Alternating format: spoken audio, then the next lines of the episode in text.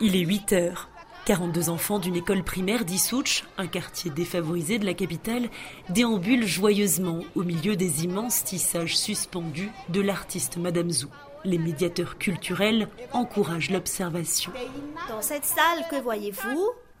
Des cassettes. Oui, des cassettes. Quoi d'autre? Des journaux. Et qu'a fait Madame Sou avec les journaux Elle les a froissés. Elle les a froissés.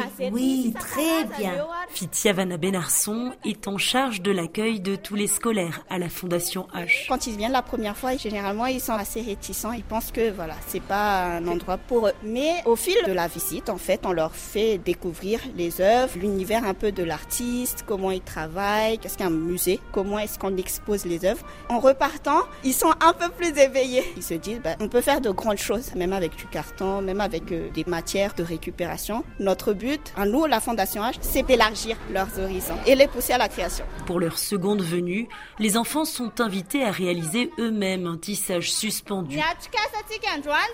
Ce qu'on va faire aujourd'hui, c'est qu'on va tisser sur un métier à tisser comme Madame Sou. Vous voyez tous Vous prenez le bout de ce tissu et vous faites passer au-dessus, puis en dessous du fil. Brian s'applique sur son ouvrage. Face à lui, différentes matières, du raffia, des écorces de bois, des chutes de tissu. Lui a opté pour des lanières de sachets plastiques. L'enfant s'extasie fier du résultat.